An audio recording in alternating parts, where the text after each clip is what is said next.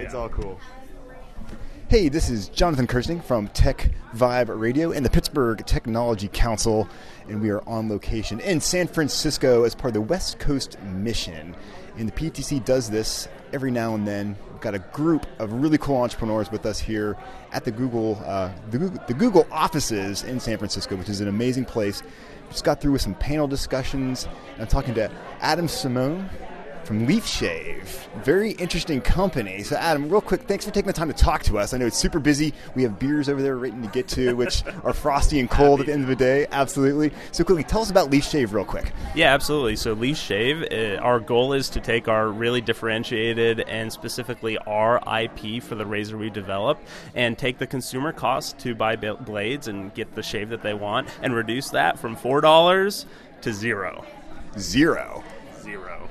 How are you going to do that? So we're going to do that by combining, and we call it kind of a hybrid approach. We take the benefits, we leverage the economics of classic safety razors with double-edged blades, and we put those into the modern ergonomics that we're all familiar with, like a Gillette-style razor with a uh, multiple blades, pivoting head, and really a customizable experience, which no other multi-blade cartridge can offer you what was your inspiration to do this? This is taking a risk. Like this is something that, hey, I'm going to compete against the the Bics of the world.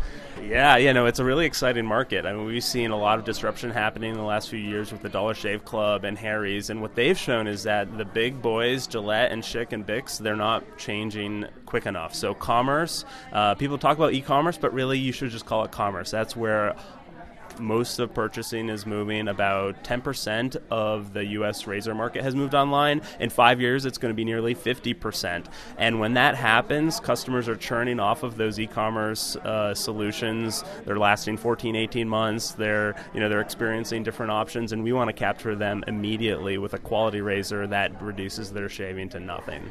That is very very cool. Now we better hope the hipster beard thing discontinues, or you won't have a market anymore. There'll be no dudes shaving anymore. completely respect the beards. And, and, you know what? If you have a beard, you still need to make sure your lines are straight. You got to you got to shape it up a little That's bit. Right. You got to shape it up a little bit, or you'd be Cousin Itt before you know it. Yeah. Now, tell me a little bit about the trip so far. I mean, what, what's your impression of yeah. us taking a bunch of entrepreneurs out here to, to, to San Francisco. What have you learned so far? What are your thoughts? Yeah, I, I love it, right? So we're taking some of the, the best minds in Pittsburgh who are starting some really interesting ventures from across the spectrum, and, and we're spreading the good word. And this is day one of the trek, and I think you guys have done an amazing job so far. We've had three panels. We've talked to journalists. We've talked social media. We've talked to investors, you know, angel, accelerators, you know, big late stage investors, and the perspective is really it's valuable for a company and a founder like me where we are at our stage because we're starting to think about how we scale the business